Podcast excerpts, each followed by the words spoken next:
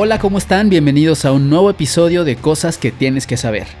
El día de hoy fue un episodio muy, muy diferente y muy especial para mí porque tuve la oportunidad de platicar con Beatriz Sepúlveda. Betty tiene más de 30 años siendo psicóloga.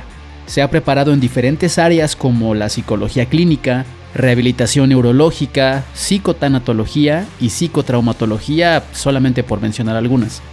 Es fundadora y directora del grupo de especialistas de salud mental Gresma. Betty tiene una visión muy particular y muy valiosa sobre el duelo, su proceso y cómo podemos vivirlo de la mejor manera. Este episodio fue súper especial para mí porque me dejó pensando en cómo podemos vivir de una manera mucho más plena y mucho más feliz pensando justamente en la gente que ya no está aquí. Espero que lo disfruten y se emocionen tanto como yo lo hice. Quédense a conocer a Betty.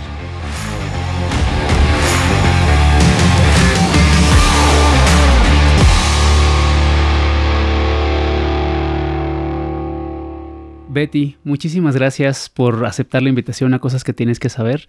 Yo te digo muchas gracias, pero el agradecido aquí soy yo de que me hayas recibido en tus instalaciones, ¿no? No, gracias a ti por, por venir, por invitarme. No, este es un, es un episodio que tenía muchísimas ganas de, de justo grabar. Pues nada, porque siento que yo creo que inevitablemente todos em, vamos a perder a alguien o algo, ¿no? Ahorita vamos a, a hablar de, de, cómo puedes perder a alguien o algo o, ya perdimos, ¿no? Y entonces como que siempre es un proceso bien complicado de aprender cómo a soltar a la gente o a soltar, digamos, las cosas que vas perdiendo, pero bueno, ahorita vamos a hablar un poquito de eso. Empecemos con una preguntita, ¿no? Para ir ahí calentando motores. Explícame un poquito qué es la tanatología, ¿no? El porqué de ella, ¿no? La importancia, etcétera. Ah, pues la cosa va porque por este sendero. La tanatología es el estudio científico de la vida para poder llegar a la muerte. ¿Sí?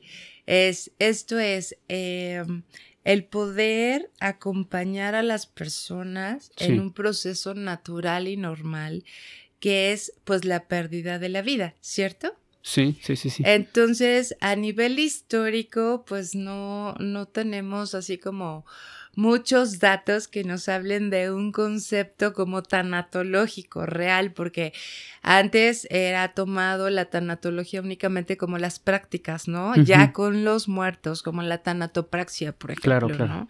Que es la tanatopraxia, bueno, pues son las personas que ponen guapos y bonitos a nuestros muertos para que nosotros podamos despedirnos de ellos, ¿no? La tanatología forense, por ejemplo, todo esto no existía, solo la tanatopraxia y te acuerdas eso antes era gracias a los egipcios, ¿no? Sí ellos sí le daban mucho, mucha importancia a todo esto, al seguimiento, a pensar que había algo más allá. Entonces, el ir acompañando a los dolientes, estos a los deudos, no solamente a los deudos, sino también a las personas en este viaje a esta última parada, ¿no?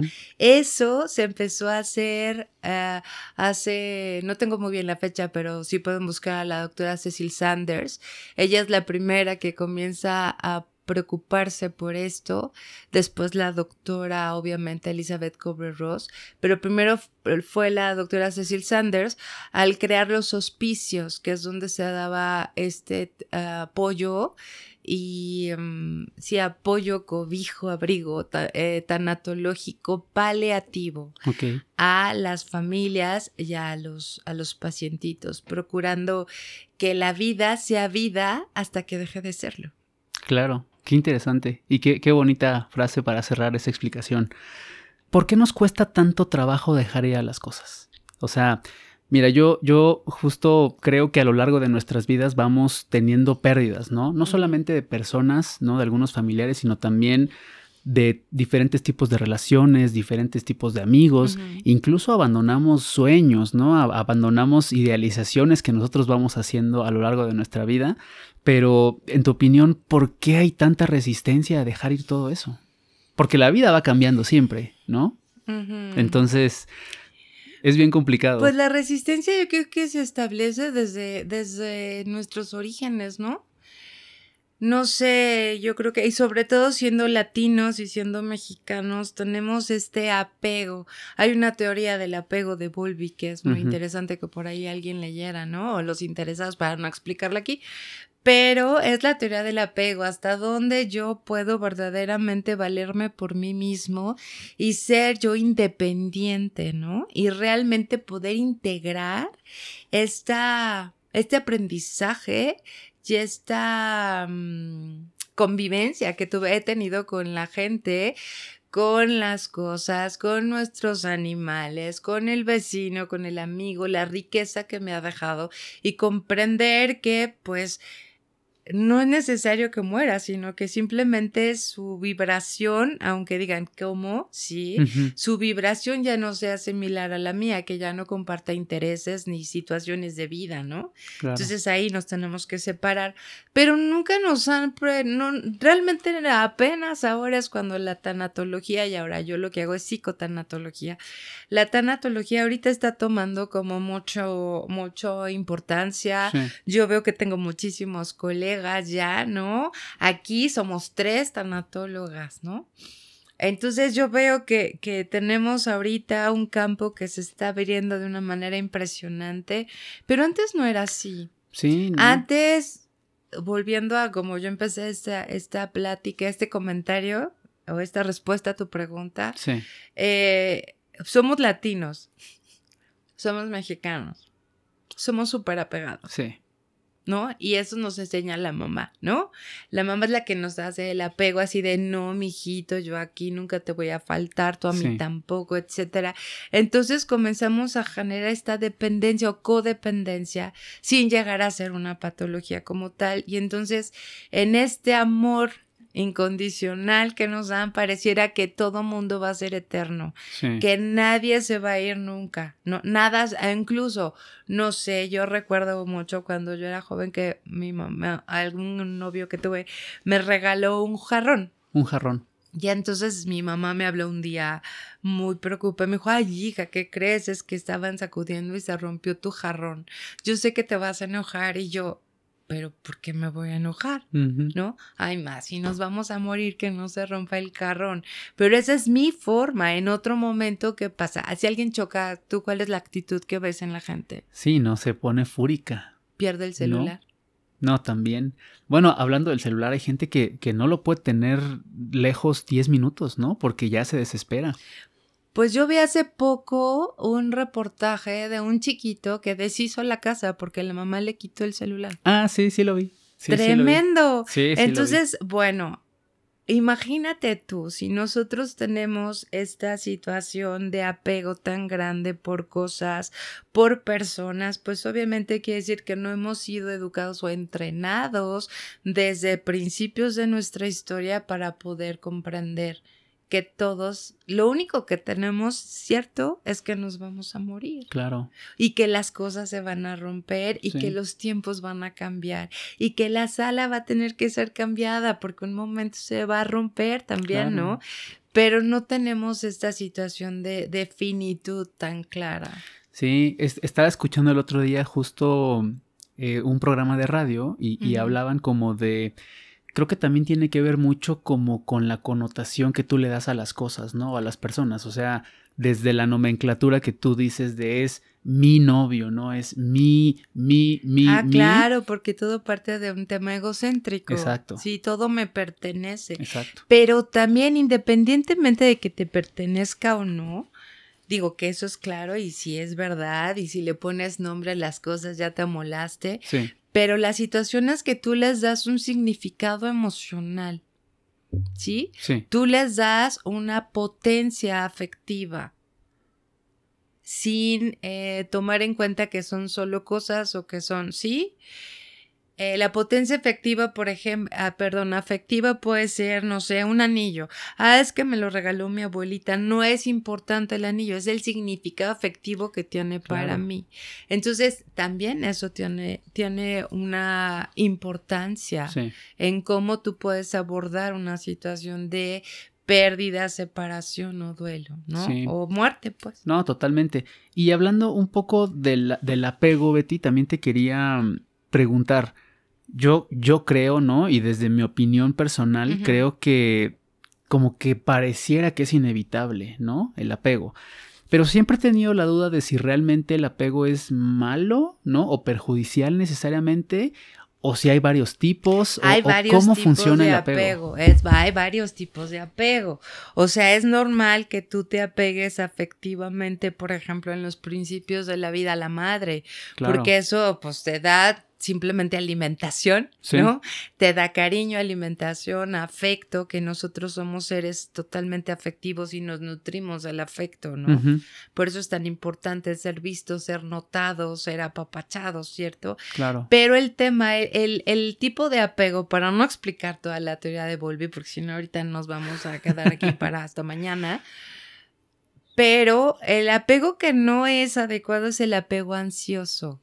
Es en el que yo no te veo y yo no estoy tampoco, ¿sí? No está mi seguridad, no está mi confianza, no siento pertenecer. ¿sí? Es como que me pierdo si la otra persona no está. Es como, por ejemplo, tú has visto a los bebés. Sí. ¿No? Que la mamá se desaparece y algunos que hacen, lloran, se tiran, quieren a su mamá, quieren a su mamá, no pueden estar, no quieren comer, no quieren nada. Bueno, ese es un apego ansioso y todavía lo tenemos de, de grandes, ¿no? Cuando no tenemos un desarrollo emocional adecuado, ¿no? Tú lo ves, por ejemplo, yo era súper notorio porque no sé, en tu caso, no lo sé, no te conozco como para decirlo. Sí. Pero eh, yo tengo conocidos, pacientes, primos, sobrinos, lo que quieras, que están sentados y les suena como mil veces el celular y que el WhatsApp y es dónde estás, este, ¿por qué no me contestas? Este, sí, claro, no me haces caso. Ese es un apego ansioso. Y estas cosas, o sea, los celulares, la, toda esta tecnología genera, ¿no? Genera todavía mucho más ansiedad porque esto nos acostumbró y va a venir a cuenta yo creo más adelantito, pero esto nos acostumbró a la satisfacción inmediata. Claro. ¿no? A que todo tiene que ser solucionado en este momento y como ya se soluciona, pasa rápido, ¿no? De hecho, hay una, una doctora, una psiquiatra, que es tu competencia en, en Spotify, ¿no? Sí. Es una doctora psiquiatra muy buena que a mí me gusta mucho y me cae muy bien, que es la doctora Marian Rojas Estapé, que tiene un podcast y en, en un capítulo y en un libro suyo también que se llama Buscando la persona vitamina, este habla sobre el efecto TikTok en el cerebro, ¿no? Y entonces si no tenemos nada que hacer, estamos dándole al TikTok y estamos liberando dopamina, dopamina, dopamina, dopamina, como si estuviéramos fumando un porro, ¿no? Por ejemplo. Entonces, si estamos así, ¿tú crees que no vamos a tener eh, una, un apego ansioso? No, y sobre todo, ahora, ahora que dices eso, también sale otra duda, ¿no? Que no tenía en la lista, pero tú, tú has visto que el apego es eh, como más generacional, o sea, tiene que ver con una generación a otra. Te lo pregunto por lo que decías ahorita, porque yo creo que las nuevas generaciones justo tienen el alcance a todo de manera inmediata, ¿no? O sea, tú puedes hablar con quien sea en cualquier parte del mundo y le llega el mensaje en un segundo. Y no nada más eso, tú tienes acceso a la información inmediata en absolutamente todo. Entonces, me surge la duda de si es también generacional. Pues yo creo que sí, porque a ver, fíjate bien, híjole, las chicas, las chicas de mi generación no me van a querer tanto hoy, pero, pero sí, si tú te pones a pensar, yo a lo largo, bueno, yo tengo 33 años siendo psicóloga, ¿no? Y entonces he podido atender a muchas generaciones, como te has podido imaginar. En estas últimas fechas, las, los hijos de mi generación, ¿no? Son niños que han generado un, un afecto, la mayoría, no todos, pero sí afectos eh, muy dependientes, muy ansiosos. Sí tiene mucho que ver con la evolución de la tecnología, pero también porque ahora los papás como que se han preocupado por darles de más y darles todo. Sí. Entonces, si el niño no tiene el último iPhone, no, no, no puede ser, no puede ser, ¿no? O sea, tú ves que hasta chiquitos traen iPhone. Sí, Y chiquitos traen su iPad y dices, bueno, como para qué, ¿no?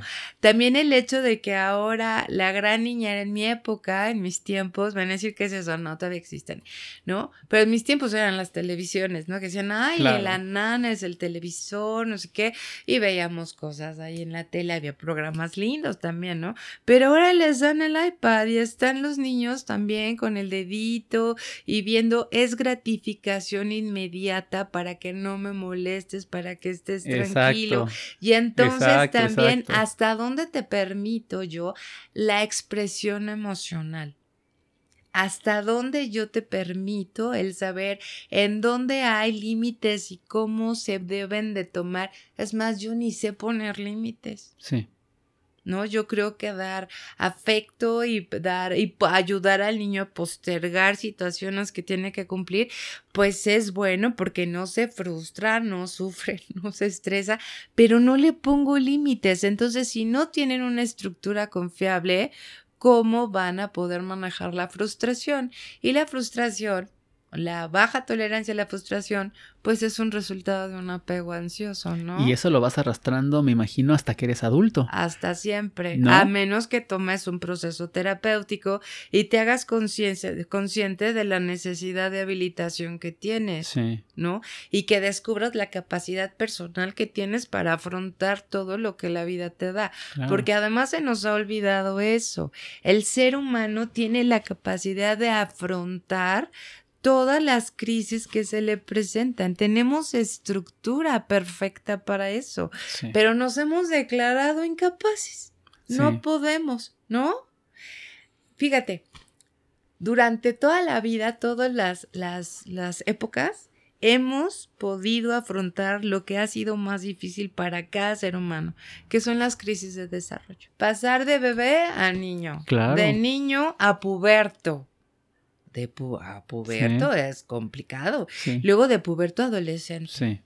Luego de adolescente adulto joven. Ándale, en donde ya tienes un montón de responsabilidades, no tantas, pero y luego de adulto joven a adulto ya como tal, en donde tienes que ser responsable de la consecuencia de tus actos y aparte decirles ya la vida tal cual es.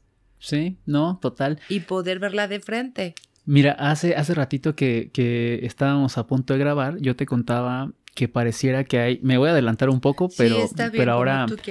Ahora salió el tema, ¿no? Em, a mí me gusta mucho y siempre uso una frase que es todo pasa y todo llega, ¿no?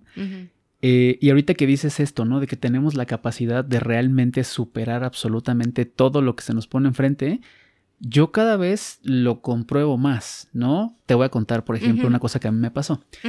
Em, mi casa se cayó en el 2017, en el terremoto, mm. ¿no? Fue una cosa muy, muy, muy fea, ¿no? Muy impactante. Pero yo me acuerdo que cuando estaba en esa situación, ¿no? Y cuando pues veía como a todos los vecinos, ¿no? Que habían perdido todas sus pertenencias, cuando estás en ese momento tú dices, no sé cómo le voy a hacer para salir de aquí.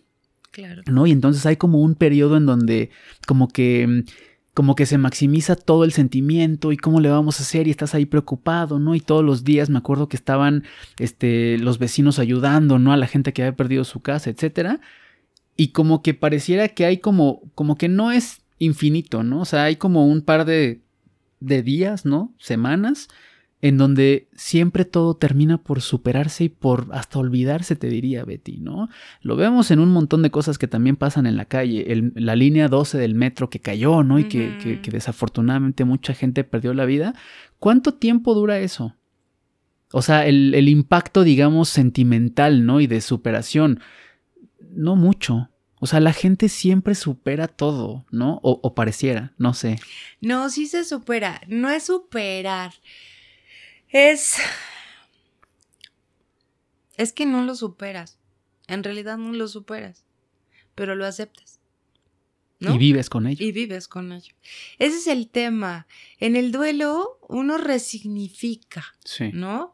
Uno depende de la capacidad que tienes de primero expresar tu emoción, poder resignificar o reasignar significado a la persona que no está o a lo que ya no está y e integrarlo a tu vida estando en ti. De eso depende, ¿no? Claro. De eso depende. Por ejemplo, yo te voy a contar algo. Mis papás murieron con dos años de diferencia. Entonces, cuando muere mi mamá, era algo ya esperado. Ese es una, un duelo anticipado, se llama. Que ya sabíamos que estaba muy enfermita, que en cualquier lado, cualquier momento iba a parar su corazón. Tarara. Entonces mi mamá muere pero eso te da como paz porque dices, ya está tranquila. Ya, no está sufriendo. Se entregó a la muerte, este, ¿no?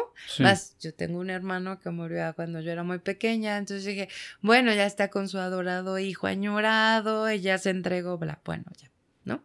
Claro que te duele mucho, claro que la extrañas a morir, pero entonces dices, bueno, ¿cómo la resignifico? Pues estando en mí, ¿no? Y a mí se me hizo más fácil porque hace cuenta que soy su calca, ¿no? Entonces yo decía, me veo al espejo y veo a mi madre, o sea, mi madre sigue en mí. Claro. Y yo sigo en ella, o sea, ella está en mí tanto como yo estoy en ella. Eso me dio gran fuerza. Y ahí por ahí quien, quien quiera anotar esas frases, pues adelante, ¿no? Que son de mi autoría. Y luego, cuando muere mi pa, mi papá también muere del corazón, pero se queda dormido. Entonces yo lo acabo de Con dos años de diferencia. Dos años de diferencia. Nada. No. Entonces, este, mi, mi pa, yo lo acabábamos de ver, mi esposo y yo, íbamos a ir a la misa de una de mis sobrinitas que adoro. Y entonces, este, pues nos fuimos a misa y ver mi papá, pero dijo que no, que nos sentía muy bien, no sé qué. Entonces le dije, bueno, no nos tardamos, fuimos, regresamos y ya estaba en su cama dormido para siempre. Esa es una muerte inesperada. Inesperada. Y esa es súper fuerte, porque ahí te confundes, no sabes qué pasa, ¿no? Y vienen muchas preguntas que están documentadas en toda la literatura. ¿Por qué? ¿Por qué no me di cuenta? ¿Cómo lo hubiera hecho? O sea, ¿qué hubiera hecho? ¿Por qué no lo sentí? Por yo siendo tanatóloga, ¿por qué no lo sentí? ¿No? Claro. Entonces, este, viene esta confusión. Y sabes algo, y mucha gente a lo mejor se va a identificar conmigo que ha tenido este tipo de, de, de duelo, o sea, de pérdida es decir, híjole, es que fue tan rápido y qué tal si su alma se confundió. ¿Y qué tal si no sabe a dónde ir? Claro. ¿No? ¿Qué tal si él no estaba preparado y ahora está perdido? Sí, está perdido. Y mucha gente cree, o sea, tiene esta confusión. ¿Por qué? Porque es una proyección. Yo estoy confundida. Mi alma no sabe qué hacer. Sí. ¿No? Sí, sí, sí. Entonces comenzamos a resignificar, ¿no? Entonces, bueno, yo ahora en este tema sé que soy hija de los dos, sé que cada célula mía es la mitad de cada uno claro. y sé que mi mano derecha, izquierda está mi madre, mi mano derecha está mi padre y los dos están integrados en mí y ellos viven a través de mí. ¿No? Sí. Pero en el buen sentido, o sea, no que yo eh, así como que me entregue, no. O sea, yo honro su memoria viviendo mi vida feliz, porque además la gente que nos ama, ¿cómo quiere que continuemos viviendo? Feliz. Es, un, es una manera de honrar también lo que ellos no sé si hicieron, sacrificaron por ti, ¿no? O, pues dejaron es que amaron, en ti O sea, vivieron, amaron, crearon, ¿no? Sí. Y entonces honrar sus vidas con tu vida quiere decir intégralos y sé feliz, ¿no? Sí. Porque ellos hubieran querido eso para Pero ti. por supuesto, por supuesto. Además, eh, una cosa también que se promueve mucho en este tema de la psicotanatología, la tanatología, es pues al integrar a tu ser amado hasta tu mascota, ¿eh? integrarla a tu corazón, sí. ahí va a vivir por siempre y tú además vas a seguir, a seguir cultivando ese amor. Sí. Porque ese amor que no está era un amor de ti, o sea, era para ti y tú a través de ti lo vas a engrandecer siendo feliz. Pero ¿sabes qué, Alan? Cuesta mucho trabajo llegar a ese punto porque tampoco tenemos mucho apoyo del colectivo social. Para llegar a ese punto tenemos que aprender a manejar nuestro dolor. Esto es dejarlo salir, llorar, hasta más no poder, extrañar, ¿no? Pero ahora, ¿qué nos dice la sociedad? No estés triste, no llores, ¿no? Tienes que salir adelante. Chale ganas. ¿Cómo te van a ver así tus hijos? ¿Cómo te van a ver así? ganas, Sí, ¿no? sí. Ese échale, no, ¿sabes cómo me cae gordo? A mí Sí. ese échale. ¿Qué son las ganas y a dónde las echas? Dime Ujú. tú. Sí, sí. Es lo más ambiguo que hay en la vida, ¿no? Pues sí, o sea, esas cosas no se dicen, hermano, no llores. No dicen, es que esta hay una creencia popular que dice, no sé si es religiosa o no, pero la verdad es que dice, es que no llores, es que no lo dejas descansar. ¿No? Sí, Si lloras es porque lo amas profundamente y porque lo extrañas. sí. Y yo tengo otra frasecita que un poquito debate eso de no lo dejas descansar. No, sí llora, porque cada lagrimita es un, un pedacito de amor hecho agüita, ¿no? Claro. Y si te lloro es que te amé profundamente y te extraño y eres parte de mi historia, porque aparte, Alan, tienes que reaprender a vivir. Totalmente. Y sabes qué, Betty, que yo siempre también he creído que, que las lágrimas como que te liberan un montón, ¿no? O sea, siempre que, que tú terminas de llorar, ¿no? De sacar como muchas cosas que tú tienes atoradas, al final como que siempre hay un sentimiento como de liberación. Entonces yo siempre creo que, que es necesario llorar todo lo que tú pues necesites, es que toda expresión, toda expresión emocional es salud, ¿no? Es salud mental, ¿no? Salud emocional. El que tú te quedas con las, así, con las lágrimas aquí, obviamente va a salir en otro, te, se va a salir urticaria, se te va a caer el cabello, te vas a estar enfermando del estómago, vas a tener taquicardia, o sea, obviamente porque es tanta la emoción, tanto el dolor, que no se trabaja, entonces no se va a mainar, Sí. se queda atrapado. atrapado. Y puede ser que entonces no llores, no llores, ya por favor no estés hablando de eso, tú nada más hablas de eso, qué sé yo, ¿no? Cuando es cuando más tenemos que hablar de lo que sentimos, de lo que extrañamos y tal. Y entonces a lo mejor puede ser un duelo postergado. Sí. Que ahí se queda atorado. Ahí se queda atorado y sale cuando se rompe el jarrón, Sí. ¿no? Sí. Y haces un dramón, pero Sí. no es por el jarrón, es por aquello que nunca se trabajó. Claro. Entonces yo creo que sí es importante decirle a la gente, ¿sabes qué? Llora lo que necesites. Aquí estoy. Nada más, aquí estoy. Sí. Ahorita tengo una pregunta más adelante, justo como para entender y, y como para saber también cuál es tu opinión acerca del que acompaña el duelo, ¿no? Porque, digo, ah, seguramente también tú has estado en esa posición, ¿no? En donde estás como acompañando el duelo de alguien más y es también complicado, ¿no? Porque muchas veces no sabes qué hacer, no sabes cómo, cómo ayudar, ¿no? O si realmente estás ayudando o no, pero, pero eso ahorita te, lo, te lo pregunto. Justamente ahorita que estabas diciendo esto, eh, Betty, de, de cómo la gente tiene como esta percepción de, de échale ganas, yo recuerdo justo, he, he pasado a lo largo de mi vida como por muchas pérdidas familiares, ¿no? De, de fallecimientos y también em, de gente muy cercana. Y como que, y, y es algo bien común, ¿eh? O sea, no, como que pareciera que, que como que la muerte cercana de algún familiar como que es algo tabú, ¿no? Como que, como que no se comparte mucho, sobre todo con las nuevas generaciones. A mí me ha tocado muchas veces que los papás como que protegen de alguna manera a los hijos, ¿no? De, se murió tu tía, pero no vayas, ¿no? Al funeral, no vivas, este, como esta, digamos, como este episodio negro o este trago amargo. Y entonces hay mucha gente que como que siempre, eh, como que evitó, como que no vivió esa parte de los duelos y ahora pues es mucho más difícil como entenderlo, ¿no? Eh, desde tu experiencia y desde tu opinión, ¿tú has visto esto que te estoy contando? Y también quisiera saber como por qué es importante como entender y afrontar el duelo, ¿no? Digamos en un proceso ya como profesional, por así decirlo. Porque es parte de la vida, Alan, Sí, ¿no? El duelo, o sea, la muerte es tan, tan importante como el nacimiento.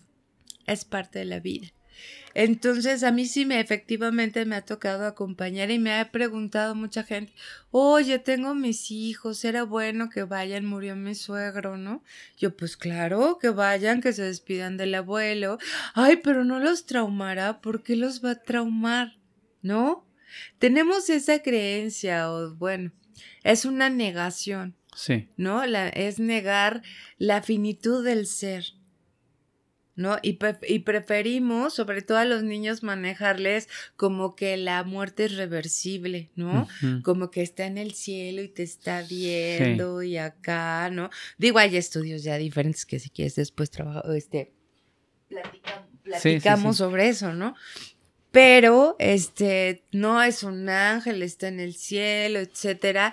Sí, pues, sí podemos hacer uso de todo lo que la religión que tengamos o la espiritualidad que manejemos nos otorgue, ¿no? Porque también eso nos da como esta capacidad de afrontar, por supuesto, la espiritualidad, la religión, son una, son una red de apoyo social muy importante pero sí es importante desde mi punto de vista que desde, desde, temprana edad sepamos que sí somos finitos y con eso podamos nosotros, lejos de asustarnos, decir, bueno, no sé cuánto tiempo esté aquí, pero voy a vivir intensamente y voy a vivir bien y voy a amar y te voy a decir que te quiero y voy a expresar, pero eso sería lo maravilloso, ¿no? De otra forma, pues pasa lo que vemos que pasa, que se niega la muerte, que no sabemos cómo manejarnos ante una situación de, velorio, ¿no? no sé, sobre todo y también cuando, no sé, es muy impresionante, ¿no? Cuando van a hacer ya el, al sepulcro, ¿no? También que la gente es donde más se descompone. Sí, sí, sí. ¿No? Etcétera. Entonces, si nosotros tenemos la cultura de la vida, de esa vida que culmina maravillosamente, porque es cierto, ¿eh? Nadie muere en la víspera. Todos morimos cuando tenemos que morir. Y yo creo firmemente que no morimos sin que hayamos cubierto la, lo que tenemos que venir a hacer. Tu plan, en, e, tu, tu objetivo en claro, esta vida. sea cual sea el tipo de muerte si sea la muerte esta que nos regaló mi madre con un duelo anticipado, o sea esta muerte muy complicada que me dejó mi papá, ¿no? Qué es esta muerte inesperada o lo que están viviendo las madres buscadoras que no encuentran a sus hijos, ¿no? Y es un duelo sin despedida, ¿no? También que es muy importante. Y también se vivió mucho durante la pandemia, ¿no? Sí. Ahí estuve, estuve yo colaborando con el programa de atención emocional emergente por COVID-19, ¿no? Con la UNAM Psicólogos Sin Fronteras. Estuvo muy bonito, muy bonito. Sí. Entonces, cada muerte, igual una muerte inesperada, pues una muerte por accidente o lo que sea, cada uno de nosotros morimos en el momento. El tema es que no queremos que se muera nadie. Sí. Y entonces me recuerdan mucho el libro de Saramago, ¿no? Si no sé, ya lo leíste, Las intermitencias de la muerte. Eh, me parece que en la secundaria, pero no me acuerdo muy bien. Sí, pues ahí todo el mundo se amontona. Porque, pues la muerte nomás no viene, está de vacaciones, ¿qué crees? ¿Y qué hacemos ahora? Todos aquí juntos, ¿no? Pero eso no se puede. Sí, no. ¿No? Y la verdad es que la evolución del ser humano también es eso, es morir y permitir que las nuevas generaciones lleguen y con el aprendizaje, la experiencia que nosotros les dejamos, ellos hagan cosas más grandes, ¿no? Sí. Y justamente sobre, sobre ese tema, Betty, pues ahora, no sé, como que fíjate que ya más grande, ¿no? Y, como teniendo justo estas experiencias de haber estado o de haber perdido gente cercana, familiares, etcétera, como que a mí personalmente, ahora el sentimiento después de una pérdida es como de valorar muchísimo más la vida, ¿no? Claro. O sea, como de realmente como estar consciente de que somos súper intermitentes en esta vida, ¿no? Y estamos como un cachito nada más, ¿no? Y nos vamos, somos fugaces, como dicen ahí en las redes sociales. Entonces, como que a mí, te digo, más, más allá de, evidentemente, como tú decías, te duele, pero, pero siempre me da ese sentimiento como de vive, ¿no? No te quedes con las ganas, este, no sé, como de vivir mucho, mucho, mucho más pleno. Claro, yo creo que es un compromiso más grande, porque además si tú te pones a pensar de la gente que te antecede, ¿no? Todas esas personas que estuvieron aquí antes que tú y gracias a ellos tú existes, ¿te imaginas el amor y la fuerza que hay dentro de ti? Y si tú te imaginas eso, dices, hombre, pues yo soy yo, ¿no? Claro. Y toda esa gente está aquí en cada célula y todos han hecho grandes cosas y además me han dado esa fuerza para que yo, por mi libre albedrío, yo haga lo que a mí me haga feliz, lo que me vibre bonito, lo que haga latir mi corazón. El tema es que también tenemos que reconocer que volviendo, somos un país que le ha gustado, no que le ha gustado, sino que nos hemos formado en la depresión. ¿no? Somos un país, no sé, en la Ciudad de México ya como que todo tiende a ser como más inmediato, como duelos, yo les llamo duelos de microondas, ¿no? Que me dicen, ay, es que se murió hace tres semanas y no puedo salir. Tú dices, oye, te voy a dar este librito para que lo leas, ¿no? Sí. Porque pues digo, para que, fíjate, para que un duelo, digamos que ahí va ya super, no superado, decimos que nunca se supera porque el dolor está y el, hue- el huequito está y siempre va a estar ese huequito, huecote. Pero que yo lo acepte y yo le dé un, resigni- un re- resignifique mi quehacer, decimos que es entre un año y medio y dos. Un año y medio y dos.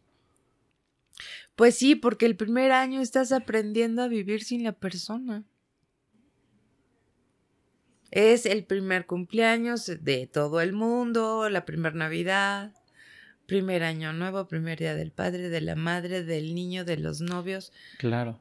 Entonces es imposible. Todas las festividades que vas teniendo. ¿Te acuerdas lo que tú decías de, del 2017? Que tú decías, bueno, es que yo decía hacia dónde voy, cómo le hago, Sí. pero lo tuviste que transitar.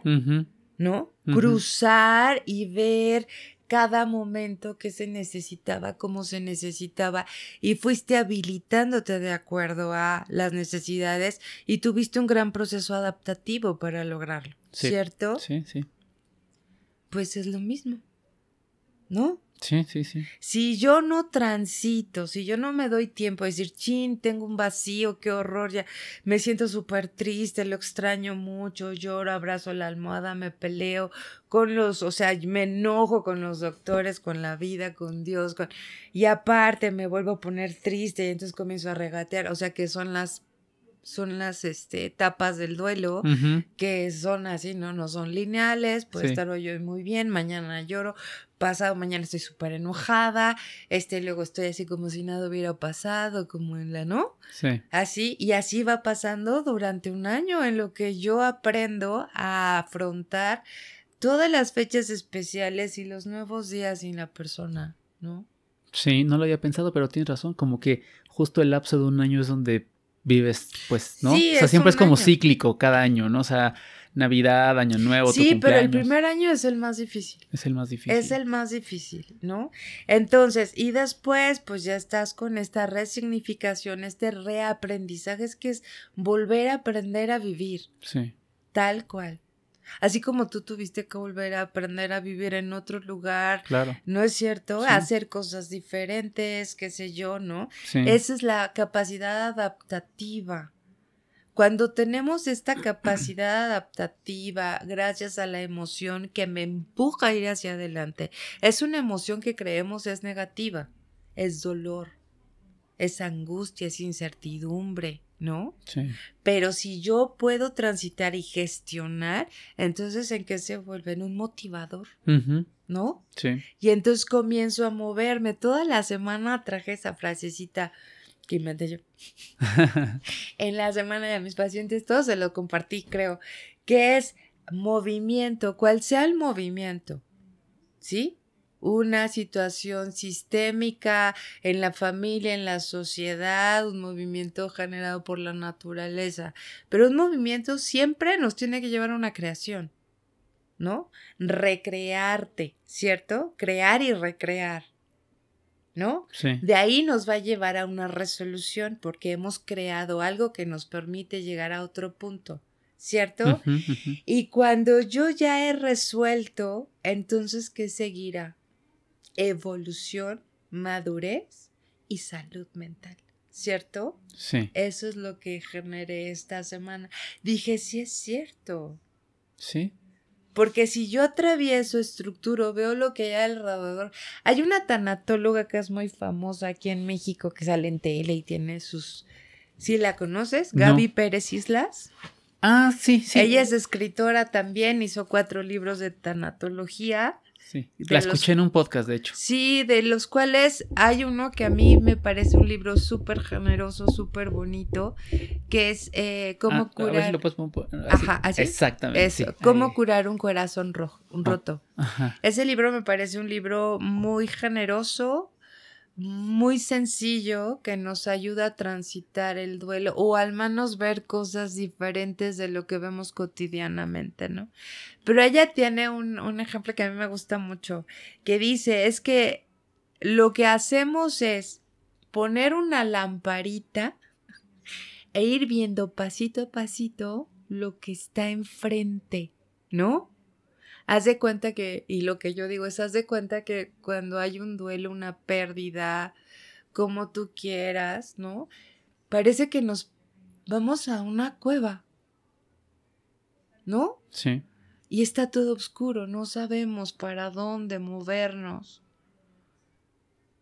Si no podemos nosotros mismos generar a través del amor que hemos recibido de nuestra propia experiencia, prender esa lamparita y alumbrar poco a poquito para ir dando paso por paso, un día a la vez, a eso se refiere paso por paso ir alumbrando y ver qué veo, es entonces cuando yo hablo y digo, perdón, está la doctora Sepúlveda, su servidora, y dicen, ah, es que necesito apoyo tanatológico. Entonces yo agarro mi lámpara y te digo, vamos, a ver, dame la mano, Sí. Vamos a caminar juntos, ¿no? Es eso, es transitar, nada más, ir descubriendo, adaptándome a esta nueva situación de vida. ¿no? Claro. Y hablando justo de, de esta lamparita, ¿no? O de cómo puedes ir, digamos, resolviendo un día a la vez. Y hablando específicamente del duelo, ¿hay algún proceso, Betty? O sea, ¿hay diferentes etapas? Sí, ¿Cómo se hay vive muchas cada nuevas, hay muchas etapas. Hay quienes dicen que son cinco, hay quienes dicen que son seis, otros dicen que son tres. Pero a nivel general, las que se utilizan son las que postula la doctora Elizabeth Kobler-Ross, que está considerada la mamá de la tanatología. ¿no? Ella tiene unos libros maravillosos que los invito a leer, que uno, a mí mi favorito se llama La muerte a un amanecer. La, muerte a un amanecer. La muerte, un amanecer, que es de Elizabeth Kobler-Ross. Y bueno, la doctora Kobler-Ross dice que son cinco etapas. A ver, deja ver si no estoy. Porque también acá eh, el doctor Ruiz también tiene. Ah, no, esas las del doctor Ruiz son seis y lo de la Elizabeth son cinco. Una es La negación. la sorpresa. La ¿no? sorpresa. El impacto. Así, ¡ah! ¿Cómo? No es cierto. Primero es. ¡ah! Y luego no es cierto. ¿Sí? Es el impacto, la sorpresa, y dices no es cierto. Y en ese no es cierto, entonces, ¿qué ¿para qué crees que sirve la negación? Yo creo que para autoprotegerte. ¿será? Exacto, todos los mecanismos. Ay, tienes un 10, eres bueno. este, todos los mecanismos de defensa son utilizados para, para poder eh, proteger nuestra psique, ¿no? Ante algo que no me esperaba, ante algo que me cuesta mucho poder comprender, entender, entonces mi mente se cierra, porque es un momento que me da para poder prepararme para lo que sigue que voy a cursar. Entonces la negación es la primera, luego la ira. La ¿no? ira. pero no necesariamente es la ira, ¿no? Por ejemplo, volvemos al duelo anticipado, cuando tenemos pacientitos que ya están muy enfermitos por alguna enfermedad crónico-degenerativa, etcétera, muchas veces esa parte de ira no sucede. Al contrario, dices, ¿qué dijiste tú cuando te conté, mamá? Descansó Descansa. ya no está sufriendo. Entonces, lejos de ser un enojo, es un alivio, Un alivio. ¿no? Que es un alivio amoroso porque quien amo ya no sufre y yo tampoco. Porque también tenemos que pensar en las familias que tienen un desgaste impresionante. Es un desgaste, sí. Por eso es tan importante los cuidados paliativos y ya en México ya están están trabajando, sobre todo Energía González, ya hay un gran equipo, ¿no? De cuidados paliativos y todo en la Asociación Mexicana, sí, de tanatología, de donde yo me certifique. Igual, o sea, hay gente que trabaja, el doctor Arronte, que es el, presidente actualmente, es un gran médico y él trabaja cuidados paliativos, ¿no? Entonces, se protege a la familia y todo. Y decimos entonces que la ira no necesariamente es en todos los procesos de duelo, ¿no? Igual cuando, por ejemplo, no es lo mismo en los niños que una mascota muera atropellada a una mascotita que te dicen tiene un tumor canceroso y es mejor dormirlo. Claro. No es igual, ¿cierto? Sí, cierto. Luego, ¿cuál viene? El regateo. ¿No? El regateo, como de... Regateo que atraemos, no se llama regateo, pero no me acuerdo bien la palabra ahorita. Pero, pero es esta como, si tú me das, yo te doy. Ay, Dios mío, por favor, te prometo que dejo de fumar si tú no me vuelves a hacer pasar por lo mismo. Sí, total. ¿Sí? ¿Sí? Este, ay Dios, este, por favor, te prometo ¿no? O, o estoy tan enojada contigo que, o sea, solamente que me traigas aquí a mi papá o a mi mamá, yo vuelvo a ir a la iglesia. ¿No? Sí. O regateo con la familia, o, pero generalmente es con algo que sentimos superior. Con algo divino. sí, generalmente, divino superior, porque porque él tiene el poder, ¿no? Claro. ¿Sí? Sí, sí. Después viene la depresión. ¿Sí?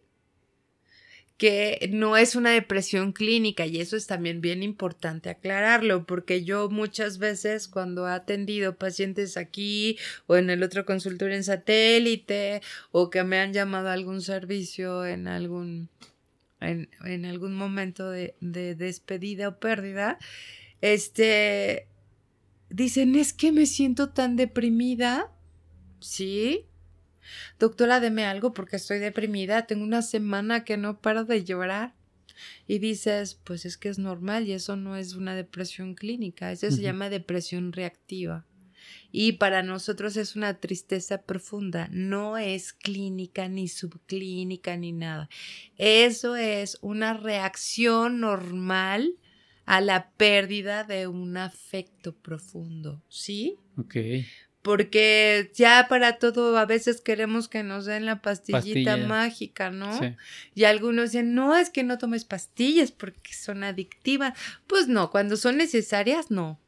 ¿No? ¿Por qué? Porque llegan a, a, hacer que los neurotransmisores que no están funcionando funcionen. Pero en este momento que estamos cursando el duelo, el tomar pastillita implica enmascarar la emoción y entonces a qué podemos llegar? A un duelo postergado, un duelo complicado, que entonces si es un duelo complicado, entonces sí, ya voy a psiquiatría, ya ni siquiera voy a psicotanatología, ¿eh? El psicotanatólogo me manda a psiquiatría y tal, ¿cierto? Sí. Entonces, después de la depresión, pues entonces, ¿quién viene? Pues viene la resignación, ¿no? Que dicen aceptación, pues. Pero es lo que yo te decía hace rato, reasignar formas, espacios, tiempos, ¿no? Sí. Y sobre todo, por ejemplo, cuando una persona está cuidando a alguien que está muy enfermito y dedica su tiempo y su espacio a cuidarlo, cuando la otra persona ya no está, quien cuida se siente perdido, porque ha perdido su sentido, por ejemplo, ¿no? Su por qué y su para qué. Sí. Cuando muere una persona repentinamente, pues ahí sí decimos, híjole, ¿y ahora qué hago? ¿Hacia dónde voy? ¿Cómo me muevo? ¿Cómo camino? Cuando yo creo que, ¿sabes que Alan? Yo creo que el tipo de, de duelo que es más difícil y más complicado es, hace ratito te mencionaba las madres buscadoras. Y a todas las personas yo tengo una amiga muy querida que su esposo está desaparecido desde hace seis meses, ¿no? Y eso es lo más doloroso. Es que no, eh, la incertidumbre, ¿no? Es lo peor que te puede pasar. No sabes si hay que hacer un ritual tanatológico para despedirlos o no. Porque al final, y, no sé, tú, tú corrígeme, pero como que siento que, o, podría creer que en esos procesos tan complicados, como que siempre la esperanza es la que te jala. Pero por supuesto. Entonces, es que no sabes, ¿no? Sí. Y, entonces hacemos uso pues de lo que muere al último, ¿no? Sí, que, es, la, esperanza. Y entonces no es que quizás sí esté y no paran de buscar y no paran de... Y eso, ese tipo de, de pérdida es la más complicada. Es la más complicada. Así es. No, total. ¿Tú dirías, Betty, que cada quien vive el duelo como de manera distinta? También cuando estábamos platicando justo antes de grabar, te comentaba que pareciera que hay gente que solamente le pone como skip, ¿no? Y entonces como incluso, fíjate, grabé un, grabé un episodio hace dos semanas con un embalsamador. Mm. Y él me contaba que él ha visto como mucho más frecuente esta gente o estas familias que pasan muy rápido ese proceso de, de despedirse, ¿no? O sea, incluso me platicaba que hay muchos casos en donde casi casi ya ni siquiera velan a su, a su familiar. Es como de, ah, este, prepáralo, este, crémalo y mándame las cenizas, ¿no? Casi casi. Entonces, digo, esto es un, un, caso como más extremo, pero yo sí he conocido a gente que incluso en el mismo funeral pareciera que están como súper bien, ¿no? Está otra, otro extremo que es gente que, que sufre muchísimo, pero te quería como preguntar más ¿tú crees que siempre hay como una conexión? O sea, ¿sí están sufriendo por dentro los dos de la misma manera? ¿O realmente hay gente que tiene esa capacidad de decir, no me importa, o sea, no me importa, no me afecta, yo sigo con mi vida? Yo creo que cada quien tiene su forma de expresar el sufrimiento. Ok. En mi casa, que es tu casa, permea un, un dicho que es cabeza fría, corazón caliente, ¿no? Sí. Hay mucha gente que se dedica a solucionar lo que se tiene que solucionar. Documentación, este, ir a ver la casa, tarará, tarará, tarará, ¿no? Entonces esa gente no puede, no puede expresar la emoción porque está ocupado en otras cosas. Hay otras personas que no tienen la capacidad expresiva como tú o como yo. Claro. A lo mejor yo lloro mucho. Sí a lo mejor tú no. ¿Qué crees a ti te da por cortar chistes? ¿Sí has visto que en los velorios es buenísimo que cuentan chistes? Sí. Pero también es un mecanismo de defensa. Y también eso nos ayuda a soportar la situación que estamos pasando, que estamos viviendo, ¿no? Entonces, el duelo es tan único como única es la persona, ¿sí? Y cada uno va a responder a la pérdida o a esta situación de acuerdo también a la habilitación previa que tenga. Si tú de pequeño siempre te han dicho no, la muerte es mala, es fea, solamente se mueren los malos. Sí. Porque además dicen, es que era tan bueno, ¿por qué se murió? ¿Por qué, porque él? Exacto, entonces vemos, muchos vemos o ven la muerte como un castigo. ¿No? También te has dado cuenta. es un castigo, la muerte, claro, pues es el karma, claro, ¿no? ¿Sí? sí, sí, Entonces, la muerte es el final de la vida, de una vida grandiosa, no es ni un castigo, ni es algo que sea, ni el castigo para la familia, ni para los dolientes, ni para el difunto. Es simplemente porque así tenía que hacer. Pero si tú y yo tenemos esta concepción, nuestra capacidad de manejar el dolor en ese momento va a ser muy diferente a otra persona que tiene otra concepción, como si es un castigo, como o lo que representa también la muerte. Por ejemplo, si se muere mi esposo, no, Dios no lo quiera, pongo, ¿no? Toco madera. Pero bueno, va a ser yo, yo me muero. Por ejemplo, si yo me muero, pero de mí depende tal, tal, tal. Obviamente esas personas van a estar súper preocupadas, súper dolidas, porque si dependen de mí, ¿qué va a pasar con ellas? También hay que ver las afiliaciones, hay que ver los antecedentes, ¿no? De cada persona ¿Por qué es esa vulnerabilidad? Porque realmente había una dependencia importante, no solamente emocional, sino social, económica, ¿no? Entonces, para poder saber el por qué una persona afronta o enfrenta, más bien enfrenta el duelo en ese momento de esa manera, pues sí tendríamos que saber. Claro. Pero como se dice siempre y en la sistémica, mi, mi querida maestra Tere Bretón dice, cada caso es un caso. Cada caso es un caso. Y una cabeza es un universo totalmente distinto. Pues claro, es un universo total, porque imagínate cuántos estímulos diferentes tenemos cada uno de nosotros registrados en cada neurona. Porque eso es lo que nos permite, si tenemos un adecuado estilo de afrontamiento y podemos pensar, bueno, sí, vivió una gran vida, haya tenido un año, dos, tres, cuatro, cincuenta, noventa, ¿no? Fue su vida, cuál es el legado que yo me quedo, cómo engrandezco yo su presencia, ¿no? Entonces, pues yo voy a tener un estilo de afrontamiento diferente a quien dice, no es que Dios me castigó, yo no creo en Dios, es, diferente, ¿no? Claro. Pero hay que ver de dónde viene esta concepción.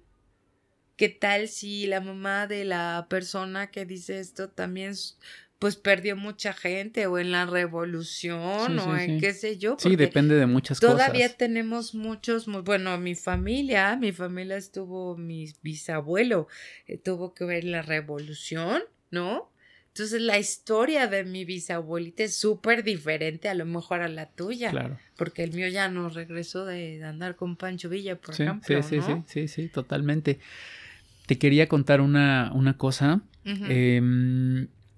O sea, la pregunta específica es qué pasa cuando guardamos duelos no resueltos, ¿no? O cuando no vivimos un duelo. Se van encadenando.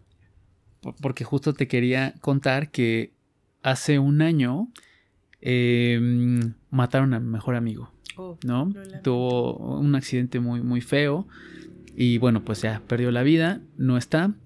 Pero fíjate que ese duelo yo lo he vivido como muy, como muy individual y como muy extraño también al mismo tiempo porque yo no tuve la oportunidad pues ni de verlo más, o sea, fue muy repentino, ¿no? Lo que decías fue muy sorpresivo, pero además como fue muy trágico tampoco tampoco lo pude ver mm. en el funeral. ¿no? Yo también había leído que, que, el hecho de que tú veas a tu familiar también tiene un impacto positivo para el duelo, ¿no? Para que empieces, yo creo, y para que lo veas ahí, que bueno, ya sé que está ahí y ya sé que se va a ir, ¿no? Pero como yo no lo vi, la verdad, y te voy a ser bien sincero, como que, como que me he hecho esta idea de que él sigue trabajando, ¿no? Y de que él sigue ahí y de que tiene mucho tiempo que no nos vemos, pero, pero, pero es un duelo que yo no he vivido. es difícil, ¿no? O sea, pero ¿qué, ¿qué, pasa cuando esto es así? Pues lo que pasa es que qué bueno que me lo platicas. Porque cuando pasa, pues lo estamos negando. Es la negación del duelo como tal en totalidad, ¿no? Entonces puede suceder que o no aflore en un momento en que tú tengas otro duelo, otra pérdida, o se encadenen y tengas un dolor muy, muy grande en donde están los dos juntos colapsados. Lo que es bueno aquí es, por ejemplo, lo que una de las técnicas que se utilizaba en esto del duelo sin despedida del COVID que te comentaba, es escribir una carta. Una carta. Escríbele una carta diciendo todo lo que significó para ti, dándoles las gracias, también si tienes un pendientillo por ahí, te me dice, ay amigo, perdón por tal, tal, y darle su espacio en tu corazón, darle su espacio en tu emoción, tenerte respeto a ti, porque seguro, pues si es tu mejor amigo, pues claro que lo extrañas y claro que no es suficiente decir, ay, está trabajando, ¿no? Claro. Entonces, date permiso y lo que puedes hacer es escribirle esta carta, leerla una, dos, tres, cuatro, cinco. Hay personas, cada quien elige lo que hace con su carta, lo puedes poner en una cajita linda, hacer alguna manualidad o algo que tengas de él o un recuerdo, escribirlo aparte, ponerlo en la cajita y hacerle pues unas honras, ¿no? Y ponerlo entre unas flores, qué sé yo.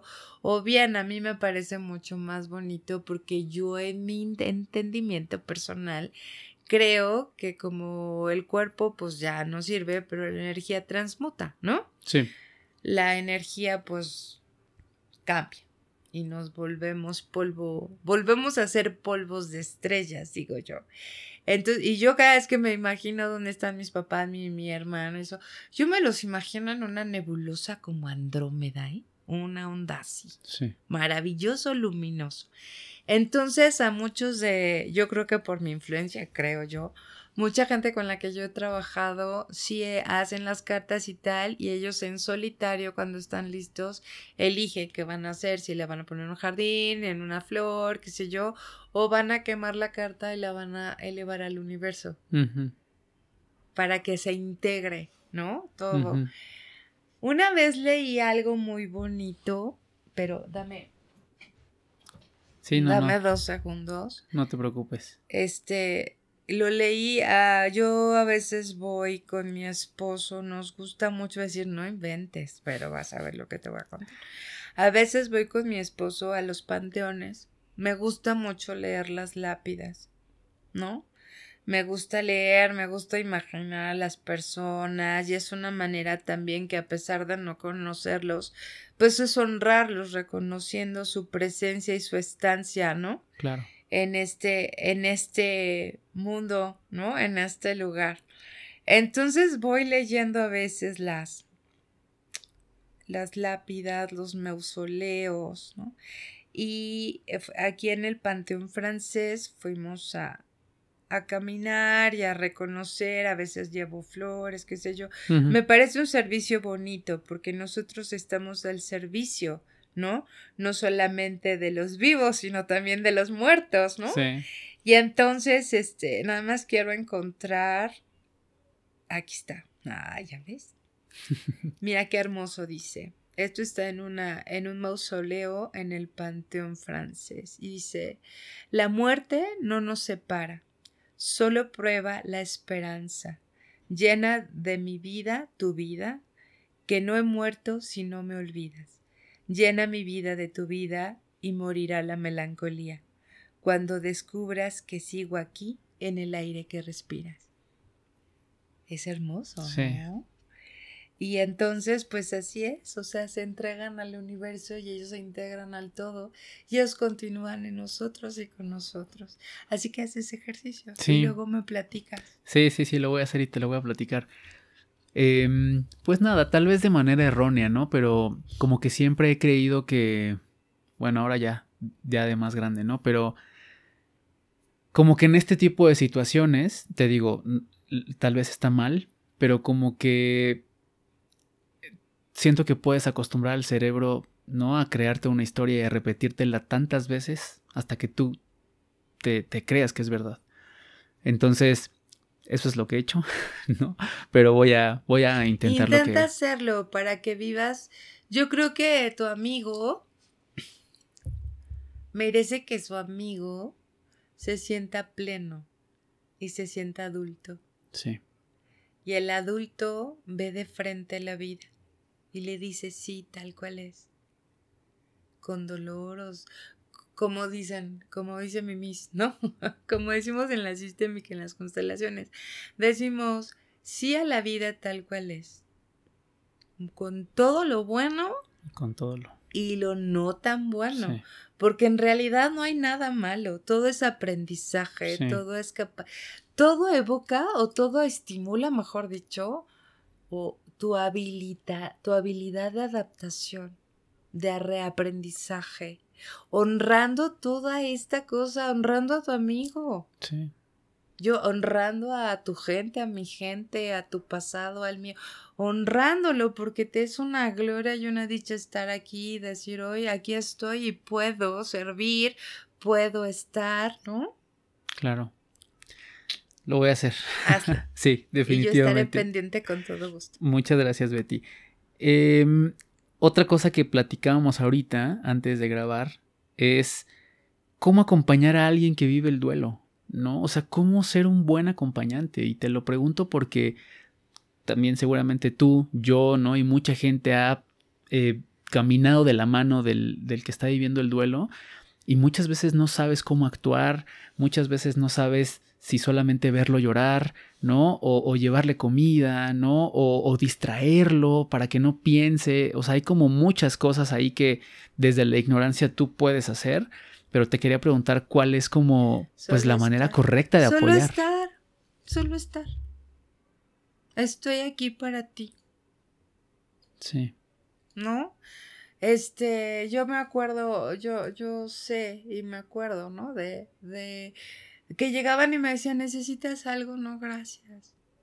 Tienes que comer algo, ya comí, gracias, ¿no? Sí. Y cada persona que me veía me pregunta, ¿ya comiste? ¿Ya comiste? ¿Ya comiste? ¿no? Entonces es una forma como decir, aquí estamos, ¿no? Y, y estamos contigo. Pero a veces de tanto escuchar lo mismo, ya como que no sabes, ¿no? Así como que te aturdes porque el momento te aturde. La emoción está hecha bolas, ¿no? Y aparte, la gente cuando está en duelo tiene otra cosa que es la, de, eh, de alguna manera son, se desfasan en el tiempo. Sí. Entonces no sabemos si ya es desayuno, comida, cena, si es de día, de noche, ya ni sé qué día es, ¿no? Entonces simplemente es estás, o sea, todo, eh, todo bien, estoy aquí, solo quiero decirte que estoy aquí, que te quiero y estoy para escucharte. Sí.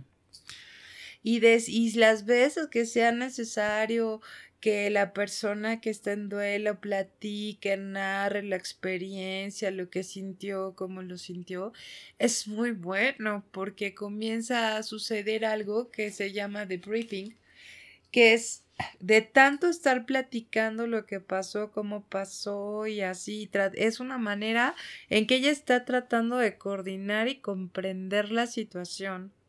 Y además, si lo cuenta y lo cuenta y lo cuenta, pasa algo que se llama desactivación emocional, que comienza a bajar la intensidad del dolor. No el dolor, el dolor está siempre, Tú te acuerdas de tu amigo y te duele. Sí. Yo me acuerdo de mis papás y me duele. Claro. Pero el, el, dolor no es tal que ya no, no, me permite hablar o que me suelte a llorar o no. Es un dolor que está, pero amaina, o sea, ya es, lo puedo vivir con él, que es lo que tengo que aprender, ¿no? Pero eso no va a suceder hasta que yo lo procese y lo reprocese y lo vuelva a procesar. Para eso es la carta con tu amigo, por ejemplo. Lo procesa y lo vuelve a procesar de manera tal que yo pueda comprender. Si tú llegas y me dices, ya, cambia de tema, nada más estás hablando de eso, no me estás ayudando, ¿no? Me estás diciendo, ya reprimiendo tu reprime tu dolor, o sea, me estás reprimiendo, me estás ah, haciendo que evada mi propia emoción. Entonces es lo que necesites. Hablar, llorar, gritar. Aquí estoy. Sí, es eso, eso es muy bueno. Mira, yo lo que también he hecho en algunos, en algunos casos, pero también no sé, yo prefiero abusar del apoyo, ¿no? O sea, prefiero como llegar, que se te ofrece, le llevo comida, ¿no? Si no has comido, no te preocupes, guárdala. Este, como prefiero, o sea, pasarme un poquito a justo como, como dejar tal vez em, como solo la ayuda, digamos, ahí cuando, cuando tú necesites, porque como justo dices, ¿no? Como que siento que cuando alguien está viviendo un duelo, ni siquiera es consciente de si ya comió, de si no comió, ¿no? De, de si está bien, sino como que el, el, tiempo pues se vuelve relativo, ¿no? Entonces, nada, o sea, supongo que, como dices, estar ahí y, bueno, pues ahí que sientan el apoyo, ¿no? Que sientan el apoyo y sí, o sea, la gente muy cercana, claro, o sea, yo tengo una amiga que quiero muchísimo y me acuerdo cuando mi mamá estaba súper grave, que estaba toda la familia en mi casa esperando pues el desenlace que no sucedió, fíjate, todavía estuvo mi madre por acá más años, pero en esa época que fue muy difícil, yo nunca voy a olvidar a una amiga a la que adoro y le mando muchos besos porque ya sabe quién es. Llegó un domingo, mi casa llena de gente, yo atendiendo además visitas, ¿no? Gente. Claro. Y llegó, me tomó de la mano y me sentó. Me dijo, no, amiga, yo vengo a hacerte el desayuno. Dije, pero somos muchos, amiga, no importa. A ver, habló el refrigerador, se puso a hacer y yo, ¡ah! ¿no? Esos detalles dices, wow. Claro. ¿No? Y a lo mejor no es de hablar. Es de hacer. Es de estar y hacer, ¿no? Hay un libro por ahí, no me acuerdo cuál, pero tiene un ejemplo que están en un duelo y entonces llega el vecino, no habla y dice con permiso, ¿no? Y ve que los zapatos de la familia no están boleados para ir al velorio. Entonces él se pone a bolear los zapatos, no dijo nada. Lo hizo. Pero lo hizo y dio un gran apoyo, ¿no? Entonces de eso se trata, estoy contigo, entiendo la situación y entiendo tu dolor. Eso que dices es súper importante porque, y me voy a desviar aquí un poco, ¿no? Pero, o sea, las cosas que realmente te nacen del corazón, ¿no? Y que hay unas ganas auténticas de hacerlo, se hacen. No solamente ¿no? O sea, se, se, dice, ¿no? Por ejemplo, si, si sabes que están pasando una situación difícil, ¿no? En un momento de duelo o en un momento, ¿no? Como por ejemplo el del sismo que yo pasé, ¿no? Es diferente que alguien te diga, oye, voy al súper, ¿se te ofrece algo? ¿No? A que, a que tal vez tú vas al súper y entonces tienes la iniciativa de decir, yo no sé si te hace falta o no, pero, pero ten, ¿no? Entonces como que justo nada, siento que las acciones siempre tienen mucho más peso que, la palabra o la buena voluntad, por así decirlo. Claro. ¿No? No, pero por supuesto. Y te quería, como tengo ya un, par de últimas preguntas para ir cerrando, Betty, pero me interesa mucho saber cómo se vive la vida después del duelo, ¿no? A mí pues no, no me ha tocado, digamos, llegar a ese momento en el que, por ejemplo, pierda a, mis padres, ¿no? O a un hermano o a alguien, digamos, de, de primera línea, pero yo tengo la creencia de que realmente, como ya lo hemos venido hablando, pues nunca se supera, ¿no? Incluso, tú ahorita me vas a decir si estoy mal, pero como que siento que hay personas que no se han muerto, que llegaron a tu vida y que nunca se van a ir, ¿no? Tal vez algún exnovio, ¿no? Algún amigo que se cruzó en tu camino y te enseñó algo muy significativo. O sea, tengo esta creencia, ¿no? De que hay, gente que nunca realmente se va y tal vez pues lo aprendas solamente como tú decías a o a aceptar o, o a ir navegando ahí en la ola, no sé cómo sea. lo aceptas y los integras. Aquí la magia es integrar. Integrar momentos, integrar amor, integrar todo lo que esa persona representa, porque no es representó, es representa para ti. Claro. ¿No? Y entonces después de vivir la pérdida y transitar el proceso de duelo, si tú realmente los honras y tienes este trabajo interno y resignificas y agradeces su presencia en tu vida, ¿no? Yo agradezco la vida de mis papás, por supuesto, porque gracias a su vida existe la mía, ¿no? ¿Estás de acuerdo? Claro. Entonces, agradece su presencia, eso a ti te engrandece, o sea, te hace más fuerte, ¿sí? Sí, sí. El duelo no se supera, pero el dolor sí. Claro. ¿no? Sí. Y entonces dices, bueno, pues yo entonces quiero hacer tal, tal, tal. Yo todo lo que hago es, pues, Gracias a ustedes, este, siempre conmigo y en mí, ¿no? Yo siempre he dicho conmigo y en mí, y pues gracias a, yo no les digo papás, yo les digo mis alquimistas. Mis alquimistas. Ajá. Entonces yo siempre he dicho que yo soy alquimia, que se reformula día con día. Y creo que todos somos alquimia que nos reformulamos día con día si así lo vemos.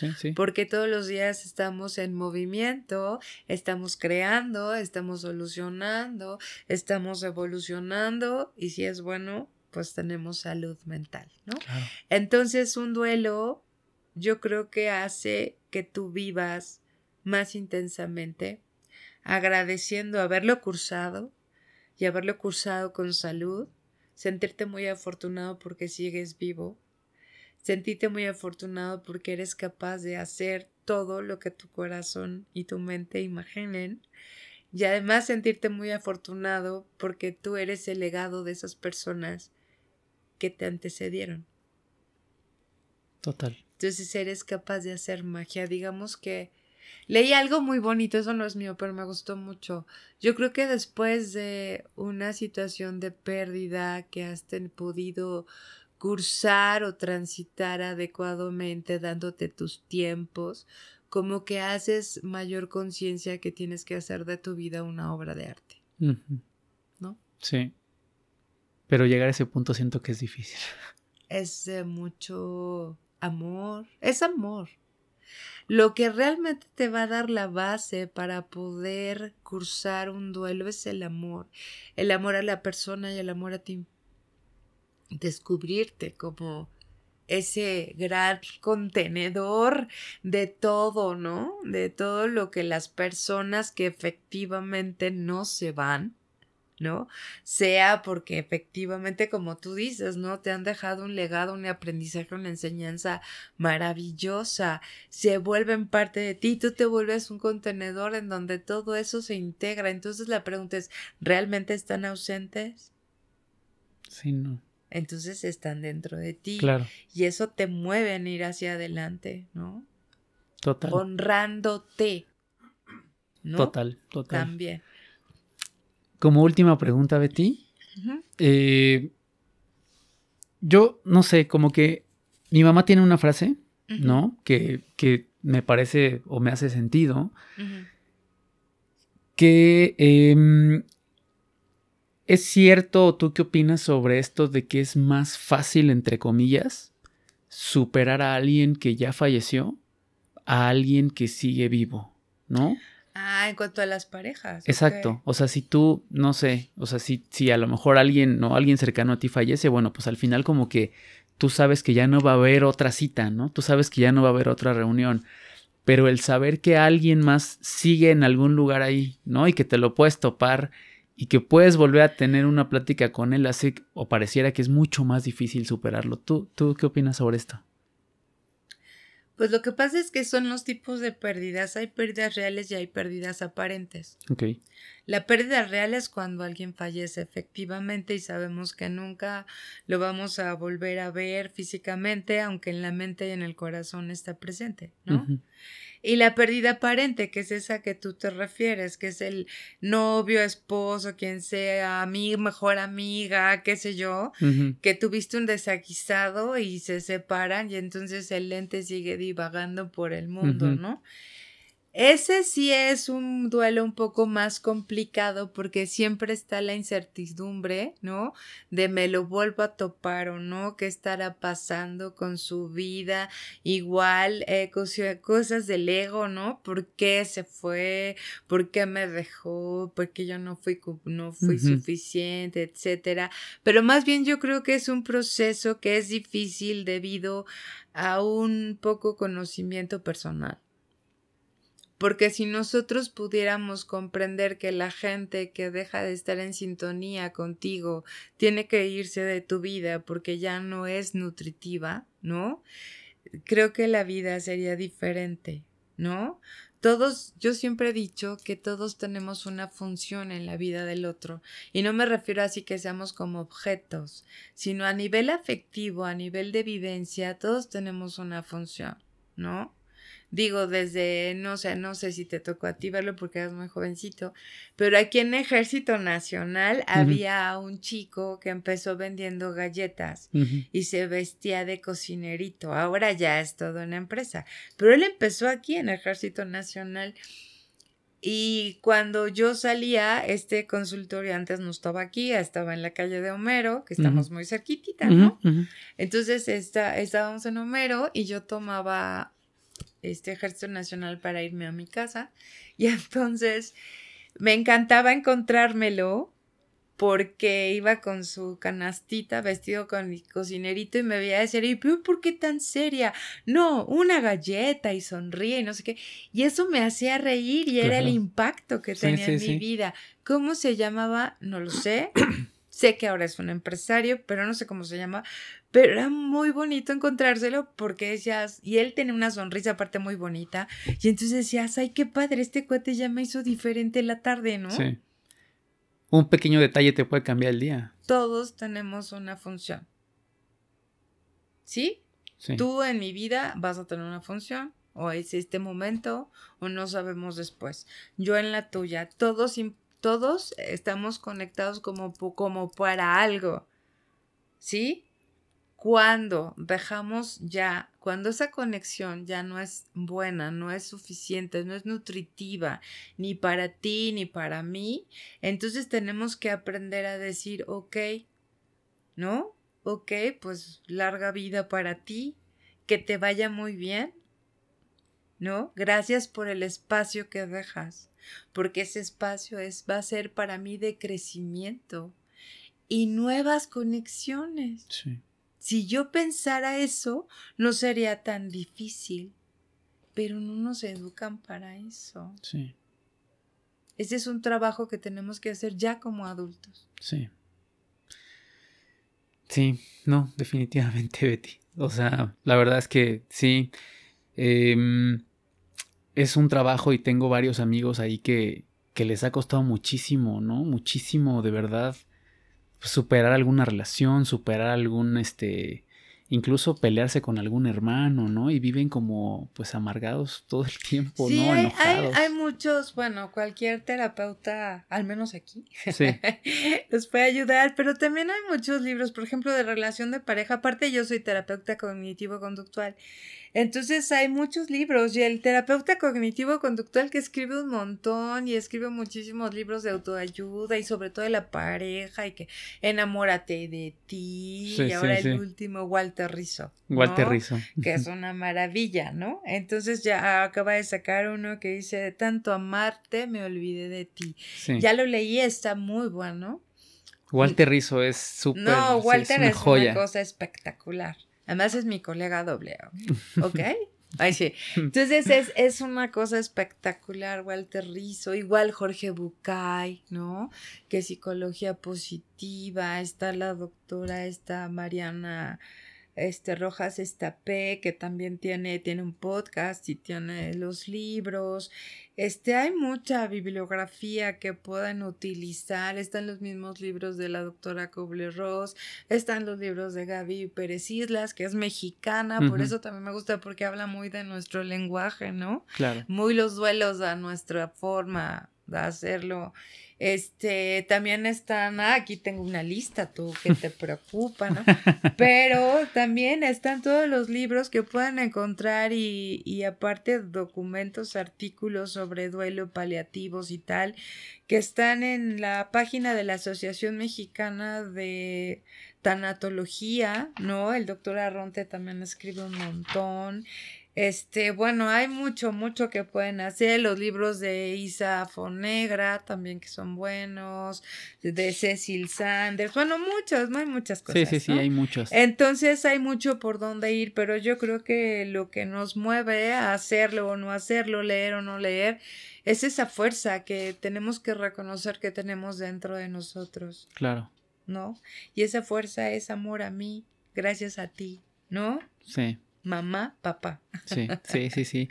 Betty, muchísimas gracias por el tiempo. De No. verdad, este, como te había dicho, es un, es un capítulo que tenía muchísimas ganas de grabar desde que inicié con este proyecto. Y qué mejor que, que hacerlo contigo. Muchas gracias a ti por la invitación. No, no, no. Y, y espero que podamos vernos pronto para seguir hablando. Seguramente hay mucho que, que, que dejamos ahí fuera, pero ya encontraremos otro espacio. Como yo te digo, tú pregunta, yo contesto.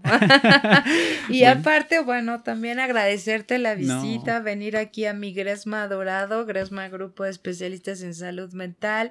Y bueno, pues ya también luego te haremos contacto Sí. aquí con todos los especialistas. Sí, sí, sí. Este, que está interesante, neurología, psiquiatría, paidopsiquiatría, psicología clínica. ¿Qué más hay?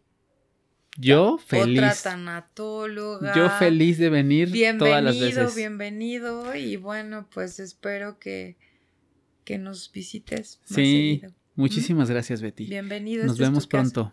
Bye. Claro que sí, gracias. Chao.